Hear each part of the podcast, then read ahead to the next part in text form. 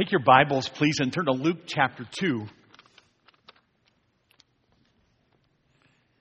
Luke chapter 2. One of the most beautiful pieces of the Christmas story is in Luke chapter 2. And there was a meeting between the shepherds and, and Mary and Joseph and the Lord Jesus in his infant form. And it's recorded here. Of course, all of them had angelic dreams or visitations and, and uh, then the message of the angels that was given to each of them was especially confirmed in their meeting. And this meeting would have been a really interesting meeting to be involved in. Let's read about it in Luke chapter 2 and verse 8. Now there were in the same country shepherds living out in the fields, keeping watch over their flock by night.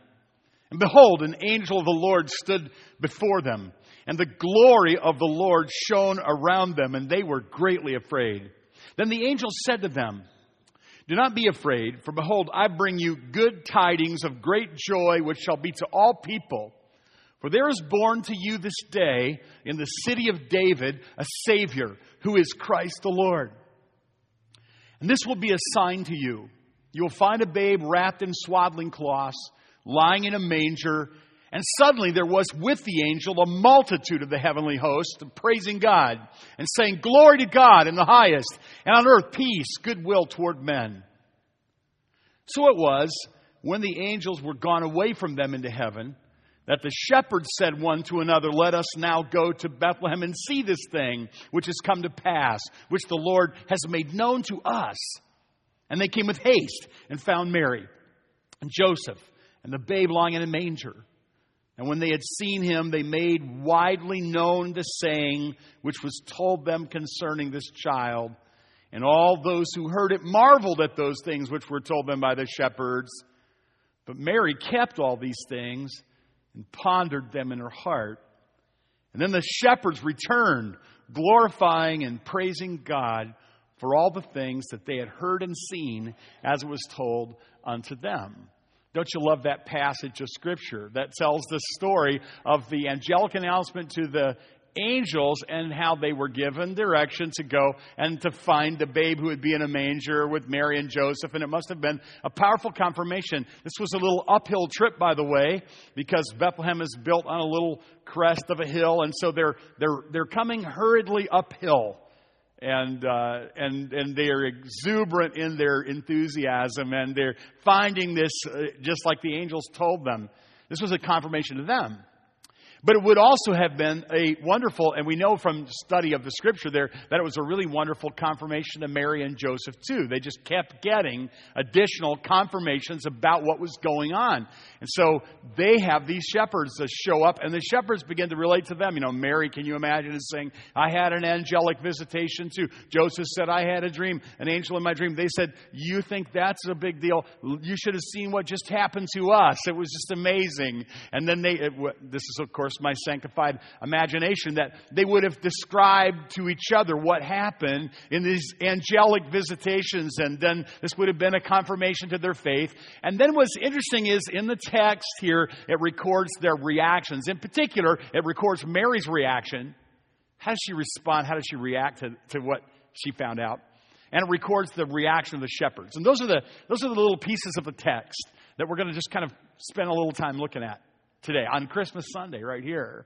We're going to look at these treasured Christmas texts, like we've been doing all through uh, Advent, through the month uh, last Sunday in November, and throughout December. We've been just kind of cherry picking favorite treasured Christmas text from the book of Luke and looking kind of deeply into each one and applying those treasured texts to our own lives. And what we're going to do today is very, very simple. We're going to look at the reaction of Mary. How did she respond first? And we're just going to talk about that just a little bit. We're going to ask if we have a corresponding experience in our own lives. We're going to look at the reaction of the shepherds. How did they respond? How did they react? And we're going to ask if we have a corresponding experience in our lives. And then and we're just going to conclude that by by by looking, this is what the Christian faith ought to look like. Does it look like that for you? That's kind of where we're going today. That's kind of what we're going to do for Christmas Sunday preaching today. It's going to be a great day, isn't it? We've already had we've already had fellowship. I noticed people you know, exchanging gifts. And, and I know uh, Pastor Stephen and Pastor Discerns, Mrs. Discerns, and Lois and I are so very grateful for you allowing us to be leaders here and for your kind gifts that you give to us and the way that you treat us, which is really so very kind. People are so kind to us, and they often do nice things for us. And it makes us, it motivates us to want to serve you and, and to love you. We're so grateful. It, it's, and, that, and, and I noticed that you guys exchanged gifts on Christmas Sunday. There's a lot of serious cookiness going on. Uh, there's stuff in my office that I really, if I ate it, would probably not be good. Um, so I'm glad that we have a couple of the college boys home who eat like vacuum cleaners. They just they just eat stuff, man. Like I say, here, come. There's peanut brittle, and then the peanut brittle is gone. It's miraculously, uh, it's gone. We're super glad. I saw Nick Arndt is back. Nick, there's a Nick up there, and and and Nathan um, Casement. While we're right here in the middle of the message, Nathan is. Are you? He's an army guy, a ranger, I think. Am I right about that? Am I saying that wrong? He's serving in the army, and he's stationed in Germany and he's here. I think we ought to express our appreciation for his service right now. Would you stand, please? See him up there. Good Nathan. Thank you very much. And, uh, and we know we have others that serve that are stateside as well. We're grateful for them and, and we love them. And we're grateful for those of you who serve in public service for us to give just for the civil order that we enjoy in our nation and our nation is much in need. But as we, uh, we turn over and over again to texts like this, no matter what's happening in the world around us, they're a comfort to us. No matter what's happening in the world around us, they're instructive to our hearts. They do us good, and they orient our lives, and they anchor our families, and they instruct our churches just to go back to these old narratives that the Holy Spirit breathed for us to enjoy and for us to study. So, uh, here in Luke chapter 2, I want you to notice Mary is, is filled obviously with wonder, but her heart is stirred to what I would just call worship. And it's described in the most beautiful way, as you see there in Luke chapter 2 and verse 19. It says this, and, and don't you love this? Mary kept all these things and pondered them in her heart. Isn't that, that's got to be one of my favorite Christmas texts right there. Mary kept all these things and pondered them in her heart. She had this wonderful experience with an angelic visitation earlier. She conceived as a virgin and bore the Son of God into the world. And then she had these mysterious shepherd visitors come and tell her of their experience in an angelic message from an angel, and then a, a, a, multitude of angels. This must have been amazing. And it just quietly says that when she was confronted with this wonder, what did she do? She kept all these things and she pondered them in her heart.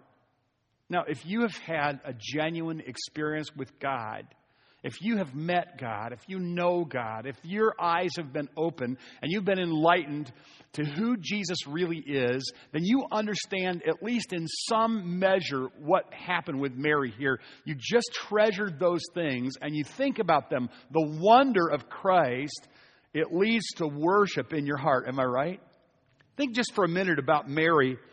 Her, her, her wonder and worship were deep. It was deep in her heart and the quietness of her heart, not necessarily talking or doing something. What the Holy Spirit reveals through Luke here is that she pondered what happened and she thought about what happened in her heart. A big part of genuine faith is the inner thoughts of your heart. What do you do in your secret thought life, in your secret heart, in the deepest part of you? It was deep.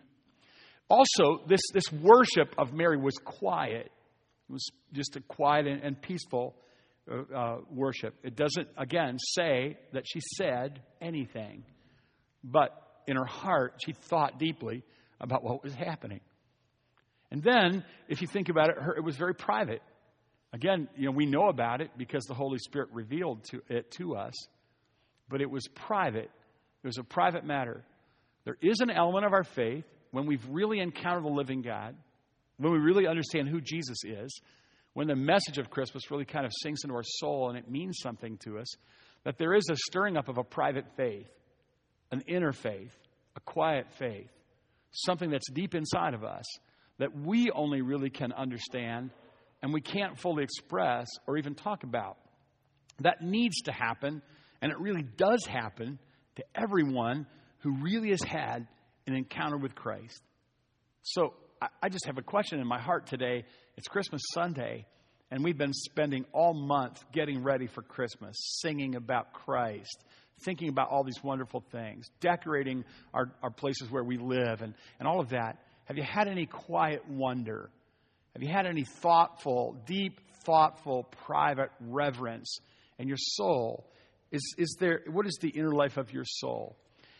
Just something else I want to mention about that you can just see from the text about Mary's worship. It's interesting. And it's this God noticed it. God noticed it. He put it in his Bible. So it must have been really important, right? So here was Mary not speaking at this point, not doing anything, not, not necessarily giving anything, not making a big noise of any kind, but quietly in her secret thoughts that she didn't, as far as we know, the text doesn't say she expressed, in her secret thoughts, she just quietly ponders these events in her heart. God then leans out over heaven and he notices this virgin mother think, and her, the thoughts of her heart. Think about that for just a little bit today. God also leans out over heaven and looks into the deepest part of your heart and he notices what you're worried about. He notices what the wonder, he notices the worship, he notices the questions, he notices the darkness and the light. He sees our secret hearts and he makes a note of that. As he did with, with Mary. What is the inner life of your soul like? Think about that. What is your, your intimate life with the Lord? What's it like? Do you have a, do you have a genuine experience with the Lord? Have you had a personal encounter with the Lord that's like meaningful to you? That's private. That's genuine. That's sincere. It's not for show. It's not for display. It's just the, just the reality of who you are. I mean, we all constantly think private thoughts, right? All of us do, all the time. Our minds are always running. Right now, you're thinking about when's he going to quit. That's what you're thinking. I know some of you are thinking that, yeah, um, because that's what you do. Sometimes you're thinking, okay, I got this, uh, or? Or you're thinking about, I wonder what's for dinner, right? I mean, our, our minds are always thinking crazy stuff, right? What makes our minds think what they do? But people of Christ, devoted followers of Christ, actually intentionally center their thoughts on Jesus, and they think deep thoughts. And, and, and, that, and, and God looks on those thoughts. He makes a note. There is a private life of the soul for all of us. For all of us. And for some of us, I'm just saying, I think for some of us, maybe that's just too shallow and it needs to be deepened. Can I just gently, lovingly say to you today, as your pastor, as I've thought about you this week, I thought, wouldn't it be wonderful if during Christmas I could encourage people to deepen the life of their soul, to think more deeply and with greater depth about the wonder of who Jesus is, then God would notice and he would make a note of that. And that'd be a really wonderful thing. You don't have to go anywhere to do that. You can do that in the cab of your truck. You can do that in your recliner. You can do that kneeling by your bed. You can do that when you get ready to eat a wonderful meal. You can do that when you receive a kind gift from a friend. You can do that. You can turn all those wonderful little gifts into worship if you're a thoughtful, devoted person like Mary. Mary is a great example in this, and the Holy Spirit noted it, and we should note it too. There's the secret inner life of the soul. I wonder if you feel deeply a love and the favor of God. Do you have that experience? Do you ever have the experience of just a spontaneous sense of thanksgiving? Does ever come to you? Just, a, just almost like a, a, a spontaneous thanksgiving that just overwhelms you. Have you, have you grown in your Christian life where Christianity is more to you than just what God demands of you and his absolute white hot holiness, but also the favor that he's shown you through Christ, that he genuinely loves you, that he cares, even though he knows everything about you already, and the darkest things that we don't want anybody else to know, that he already knows those things. Can I ask you this? Are you at a point and listen here, if you're young, maybe this would be really important for you to hear me on this. If you're young or old, but and that is, have you had this experience in the life of your soul when maybe you're singing a song in church or camp, or maybe you're listening to a CD, or maybe again it's a time when you saw something beautiful in nature and you were overwhelmed with this sense of God's favor and love for you, even though you know it, that He knows that you're a really bad sinner. Mary had this wonderful experience. And we need to have this experience continuously. It needs to be the very thing that fuels our soul. You understand, we're not just people that turned over a new leaf. We're not just people that go to church and, and observe religious ritual. We're not just people that kind of check religious boxes for God. We're people that have the inner life of the soul within us that's available to us. And God notes it when that happens in us. He stimulates that in us. Have you had experiences like that? I hesitate to explain some of mine to you because we're all so very different. And I hope you're different than me. I just really hope that's true. But I know that just from knowing people that our emotions are different and the way that we respond to things is totally different. God wired all of us differently, but all of us have a secret inner life of the soul. And I wonder what the inner life of your soul is like. Do you have this sense that God's favor is on you if you're a believer? That His grace is on you? That He loves you? That He likes you? That He's on your side? If God is for us, who can be against us? Has that occurred to you? Maybe not, because maybe you're not converted yet. And when you are converted and you, and you put your faith and trust in Christ and you're justified by faith and you no longer have to pay for your own sins, but you realize that Jesus paid for your sins, this ought to be your experience. So your Christianity shouldn't be just about the duties that you perform. And there are duties to perform. It shouldn't just be about the rules that you keep, though you will impose rules upon yourself, I'm sure, and God has them. It, should be so much more than that. It's, it, it's a relationship of love. It's a relationship of kindness, of gift, of grace. God wants you to know that He adores you, that He loves you. When I look at that pew over there, and, and it's emptying out and the kids are going away, you know, when it's all full of my kids, then I've been watching Lois. She and I both feel the same way. They're going to be all here for one little moment of time around Christmas. And the one thing we want them to know is how much they're loved. We want them to know how much they're loved. We're also going to give them some instruction, you know, as they go off in life, you know, and uh, look out for this and don't do that and this is not something you probably should say and all of that.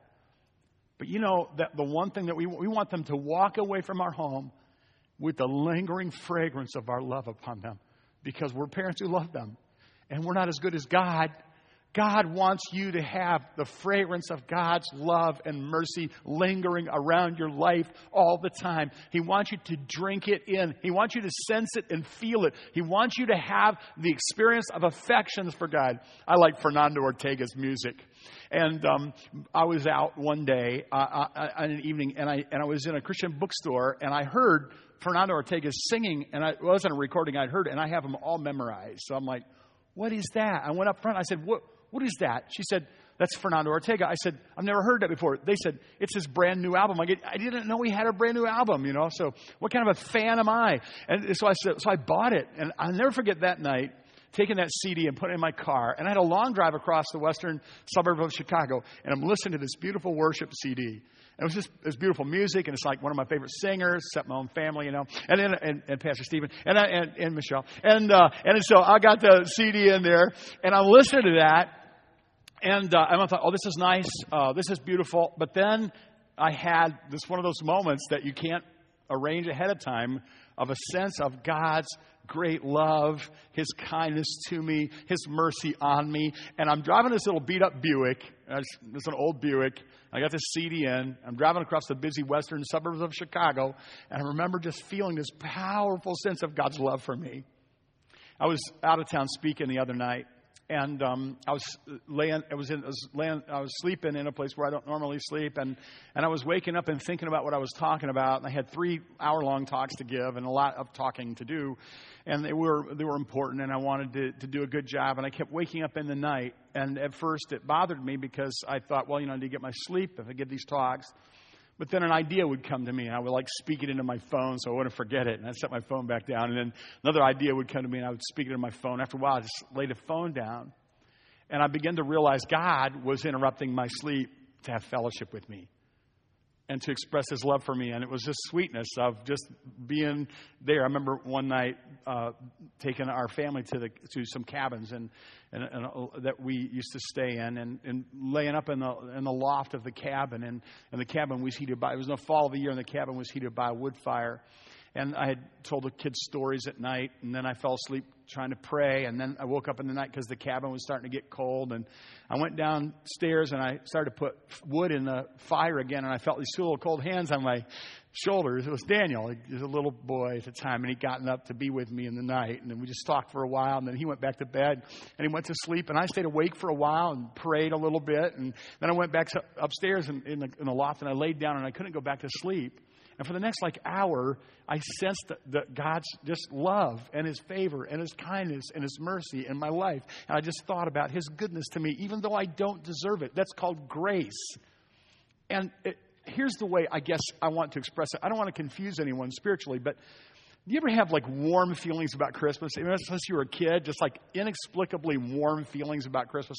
Raise your hand if you if you're if you understand what I'm talking about. Like you know, goodwill and love and kindness. I even think like a lot of people in our culture they get hints of this. And, and here's what I think is sad we have those feelings, and a lot of times we're disappointed or they don't kind of work out. You try to create these experiences and try to make them all land on this one day, and of course, has got to be all this, and it's not usually all that because you got that weird brother in law, you know, this drunk or whatever's going on. And so it's kind of weird. And, and so, or you got the, your mother in law and you're mean to her, and so she gives you the look, you, you know what I'm saying, or the turkey burns or, or whatever is going on. You're looking at me funny. Uh, but you know what I'm talking about, right? It, you just can't make everything land on that one day just perfectly. I remember one time the kids said, "All we want for Christmas is is uh, we got someone. They were getting older. They were like teenagers. I said they just wanted clothes, and you can get better deals on clothes after Christmas. So I remember we just give them money. I remember that was the worst year, wasn't it, Lois? Just horrible. So the kids were really nice about it. Like, oh, go, thank you. Then they went over and sat on the couch and kind of looked there, like. I was like, yeah, that didn't work out too well. We're not going to do that anymore. And it just, you know, sometimes it's just hard to make Christmas work the way it's supposed to work. You know why I think that is? Here's what I believe, and this is just my theory. I think that God is tugging our hearts Godward, and this whole idea of love and generosity and giving and worship and all the stuff that kind of we populate Christmas with, those are not pagan ideas. Those are Christian ideas. The very idea of, of giving and peace and glad tidings and love and forgiving people. Doesn't it sound like you're reading the Bible, right? That Christmas spirit, if you will, that's, those are really Christian things that only come to people as a result of the work of the Holy Spirit in their life. And they're not to be isolated to one day, not ever. God never intended for us to just isolate those things to one day. So you see what I'm saying to you? That thing, that elusive sense of feeling that we're kind of maybe even looking for at Christmas time, God never intended for us just to get that to land on one day. God intended for us to have an ongoing sense of fellowship and deep fellowship with the Lord that goes all the time. It's not a Christmas feeling, it's a Christ feeling. It's a Christian feeling. It's a godly feeling. It's a fellowship that you can have. Bethel experience. Jacob, right? He's, he's a jerk. He does really bad things and he rips off his brother and he deceives his father and then he has to get out of town. And then when he lays his head on the rock there in Genesis 28, what happens in his life? Does God judge him and kill him then like he deserves? What happens to Jacob when he's fleeing for his life because he's been a jerk? What happens to Jacob? God shows up in his life. He's having a dream and God, and he, and he wakes up and he says, Surely the presence of the Lord is in this place, and I didn't know it. And he makes the place into a holy place because God wants to meet with people and he wants to show his favor even to knuckleheads like you and me and Jacob. That's wonderful. Isaiah knew that he had a problem with his tongue. We wouldn't have known this except in Isaiah chapter 6 when he meets the Lord high and lifted up. The first thing he says is, uh oh, I'm in trouble because I'm a man of unclean lips. All the things that I've said. Think about this just for a minute. I'm going to give you a little teaching from Isaiah 6, and I want you to notice some things about what it's like to have an encounter with God. Would you like to have an encounter with God? Would you? Okay, here's what it, there's some elements that you can see from Isaiah 6 about having an encounter with God that can be done at Christmas time or anytime. First, in Isaiah 6 1, he sees the Lord high and lifted up. The, the train fills the temple. He has an over, number one, he has an overwhelming sense or awareness of God's presence. You want that, and you want God to reveal himself to you. You want an overwhelming sense of the presence of God. God is here. If it hasn't been your experience, I, I, don't mind telling you, you ought to be open to that experience, an overwhelming sense of the presence of God. Now you're going to say, well, how am I going to know it's really God and not something else? Well, keep listening. In Isaiah chapter 6, he also says, Holy, holy, holy is the Lord God of hosts. You have a, an awareness of God's holiness and an awareness of God's glory. If God shows up in your life, you will have an awareness of his presence and you'll have an awareness of his holiness, like a deeper awareness of his holiness than you have normally would have. So that's the way it always works. God shows up, then you see Him as holy, and you see yourself as sinful. And that's the third thing. You have an awareness of your own unworthiness. This is always true when God shows up in your life. It's always true. First, you have an awareness of His presence. Second, you have an awareness of His holiness. Third, you have an awareness of your own sinfulness. Isaiah says, Woe is me, I'm ruined. In Isaiah 6 5, he says, I'm a man of unclean lips. And then you will have, in addition to that, an awareness of God's gracious forgiveness and His grace. In, so get this now. Sometimes people say they want God to show His favor to their life without an awareness of His holiness or their sin. But it doesn't work like that. You don't just do good things for God or nice things for God. He doesn't just show up and say, You're okay. You're not okay. You're not okay. Jesus didn't have to come if you're okay. Thank God, because we're not okay, Jesus did come and He's more than okay. And He set in motion this redemptive program, which made it possible for us to match God's holiness and our sinfulness, which Isaiah sees the holiness of God and our own sinfulness. Think about it like this. If you really are gazing into the trueness of who God really is, you have to be aware of His perfection and His demands of perfection in your life and your own falling short of those demands, right? That's even true if you already know the Lord. This is just always true when God shows up in your life. But then, in addition to that, immediately you have this message of the gospel that, that lifts the burden and of, of our sin and makes us aware of God's uh, grace and His graciousness. This is like a, an area of your life that if you haven't gotten to it yet, you don't have the full Christian experience. And this should be happening to you all the time. An awareness of, are you tracking with me on this? this is like really super important.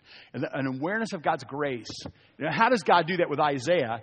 He touches him with his lips with a coal from the altar. It's really kind of a picture of Calvary. It's a picture of God's redemptive work. A sense of cleansing and love and favor of God to cleanse Isaiah's lips. One of the seraphim touches his mouth with a burning coal from the altar. The hot coal symbolizes the sacrificial system of atonement through which God granted his people forgiveness. This is a picture of the cross. And this always has to be a part of a genuine experience with God. And then, then with Isaiah, what else happens? So he has this awareness of God's presence. Then he has an awareness of God's holiness. Then he has an awareness of his own sinfulness. Then he has an awareness of God's favor, the redemptive work of cross. And then what, what does he have? He's commissioned to go do something. Right? He's commissioned. Oh, who, who will I send? Who will go for me? Here am I. Lord, send me. Now, can, can I ask you this? Is that the way it is for you? Like in your actual experience with the Lord, do you have a sense like God is here? Do you have a sense like God is holy and I'm not holy? But God gave us gave me his son Jesus, so therefore I have a position of favor with God because of Jesus. What do you want me to do now, Lord? How can I serve you? There should be a depth. Larry Crabb has a funny name, but he's a really good guy. And he's a, a Christian uh, psychologist. He's a really solid, biblical, sound guy. He has a son and, and, it's a public story, that his son had some real serious problems. As a matter of fact, he had a failed marriage. His wife left him. And it just broke his heart. It crushed his spiritual life. It just crushed him. And of course, it crushed Larry Crabb, too. He and his wife were just broken for their son, who was broken because he, he, his marriage failed. And, and during this period of time, his son just couldn't seem to get any signals from God, couldn't seem to get any sense of God's aware, awareness of God in his life. He just so crushed, he just so broken, he just so hurting. He went away, and his dad said to him, Son, uh, what I will do is your mother and I will pray for you. We'll just set aside a, a period of time, like 15 minutes a day. And while you're gone, we will really pray for you that God will help you during this horrible time in your life when you're going through this. So he went away to a faraway place near, near the ocean. And every day he got up and he had no desire to read a Bible and he had no desire to pray. Sometimes he kind of forced himself to go through the motions of that. He had no sense of the presence of the Lord. He just watched television. His dad would pray for him. But one day, he got up, after he'd been there a couple of weeks, he got up and he began to walk along the beach. And while he was walking along the beach, suddenly God just revealed himself in his life. And, he, and, and here's how it happened. He, he began to think about his childhood. He began to think of a hymn from his childhood. And he gets, as he's walking on the beach for two hours and praying, he's saying, Great is thy faithfulness, O God, my Father. There is no shadow of turning with you. Pardon for sin. You know the song, right? And we got done singing that song. This is the song that came to his mind. It was a chorus. I love you, Lord. And I lift my voice to worship you, oh my soul, rejoice. And then when we got done singing that song, the next song that came to his mind was, It is well with my soul. And so he sang these three songs over and over again for two hours. He had a sense of powerful fellowship with the Lord while he sang these three songs. His dad is in Colorado at this time, and he's driving to an important meeting. He has a long trip to make. And that morning, he felt like the Holy Spirit gave him a sense that he ought to pray in an extended period of time for his son. So as he's driving along, his heart is just broken for his son. He's going to this meeting in Colorado. He's driving through the mountains, and all of a sudden, a song comes to his mind.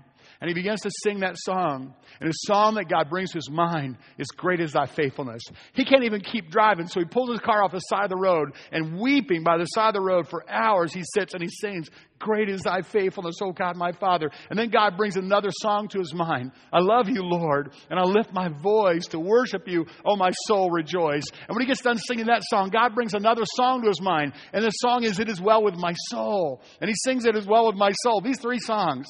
He and his son get back together, and can you imagine the powerful confirmation that both of them had heard from God and met with God that came to them when they realized at the very same time of day, though they were thousands of miles apart, that God brought the same songs to their mind. God is real.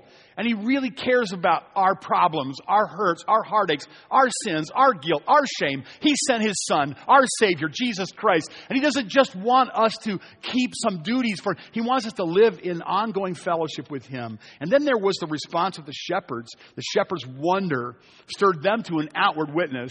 As you can see, I haven't left myself lots of time for this, but I speak a lot about evangelism. Notice here in Luke chapter 2, in, in verse 15, and so it was when the angels had gone gone away from them into heaven, the shepherds said to one another, Let's now go to Bethlehem, see this thing which has come to pass, which the Lord has made known to us. They came with haste.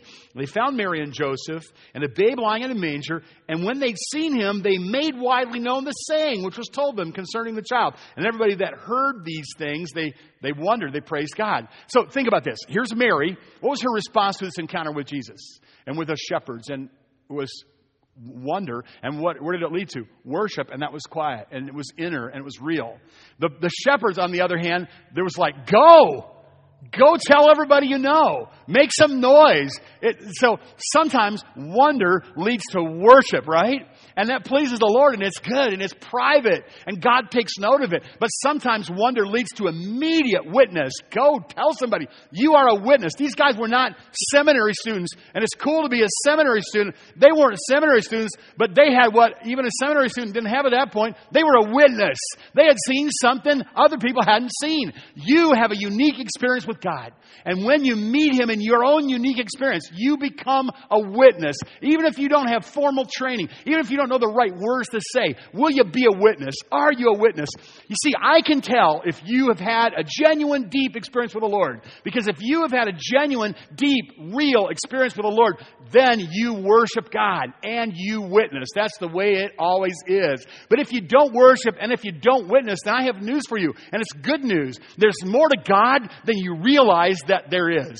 There's more to He and you together than you ever realize. Because when you meet the Lord in a genuine way, then you will naturally, this wonder will lead to worship, and this wonder will lead to witness. And that's the way it was. And this is true everywhere. I'm in Hinsdale, Illinois, a couple years ago, and I go there. I have a little extra time, so I go to Einstein Bagel. I get the hazelnut vanilla coffee, which is just like, amazingly good. So I'm just having this coffee, and I open my New Testament. Did you like that? Ah, yeah. And, and I open my New Testament and I lay it down there and I go get my hazelnut vanilla coffee, which is a sacramental act. And so I get in my coffee, it is, and I'm coming back over and, and, and it's this guy, and he's a very black guy, very dark black African guy.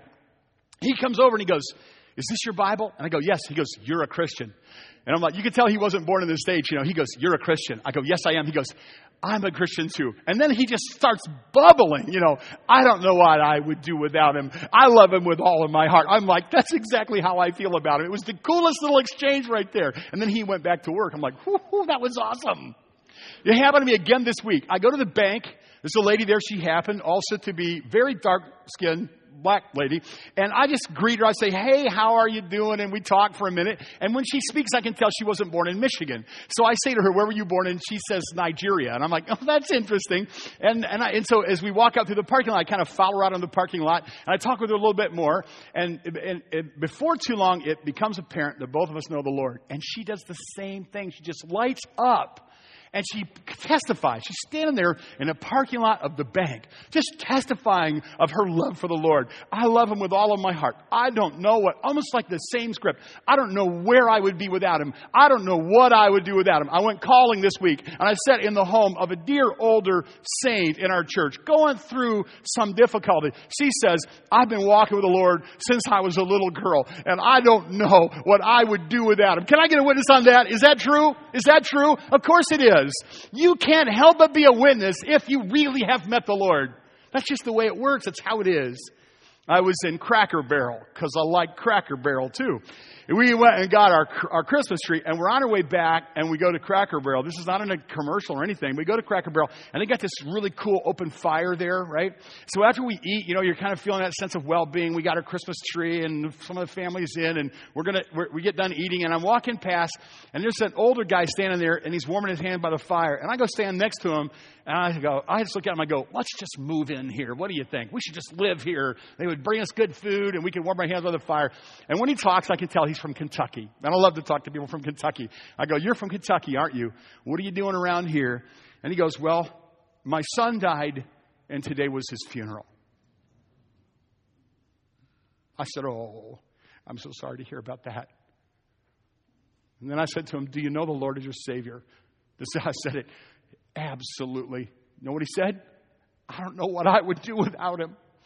I don't know what I would do without him. I don't know that guy's name. I don't know anything about him. I just know he's from Pikeville, honey. He's just like me. That old hillbilly and I are just alike that way.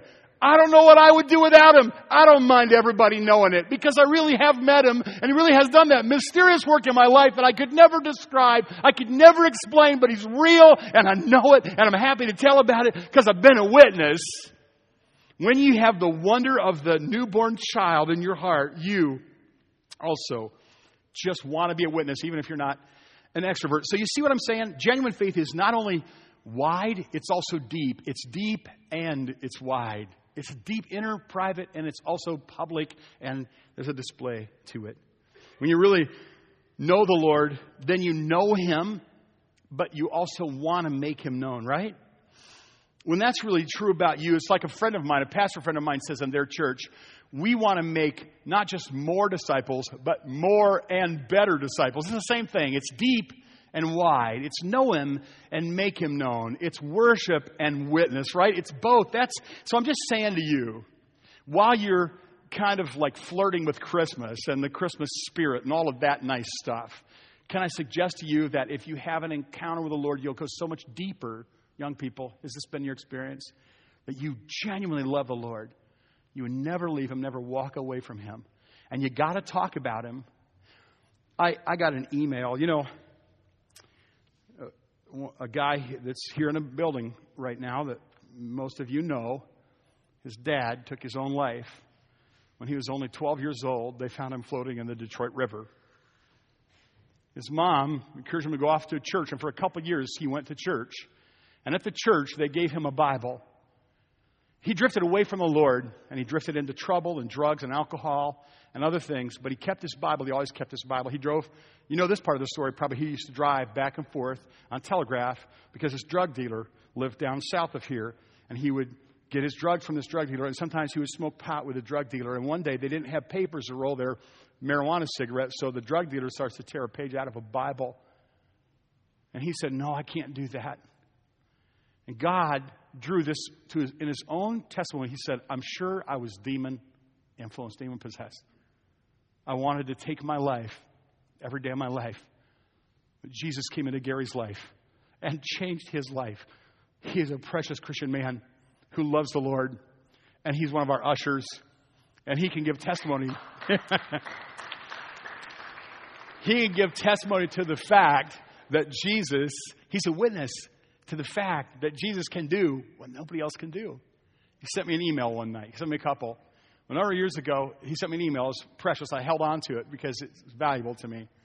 And here's what the email said it said something like this Pastor, this is the first email I've ever sent anybody. But he said, I work third shift at an automotive warehouse.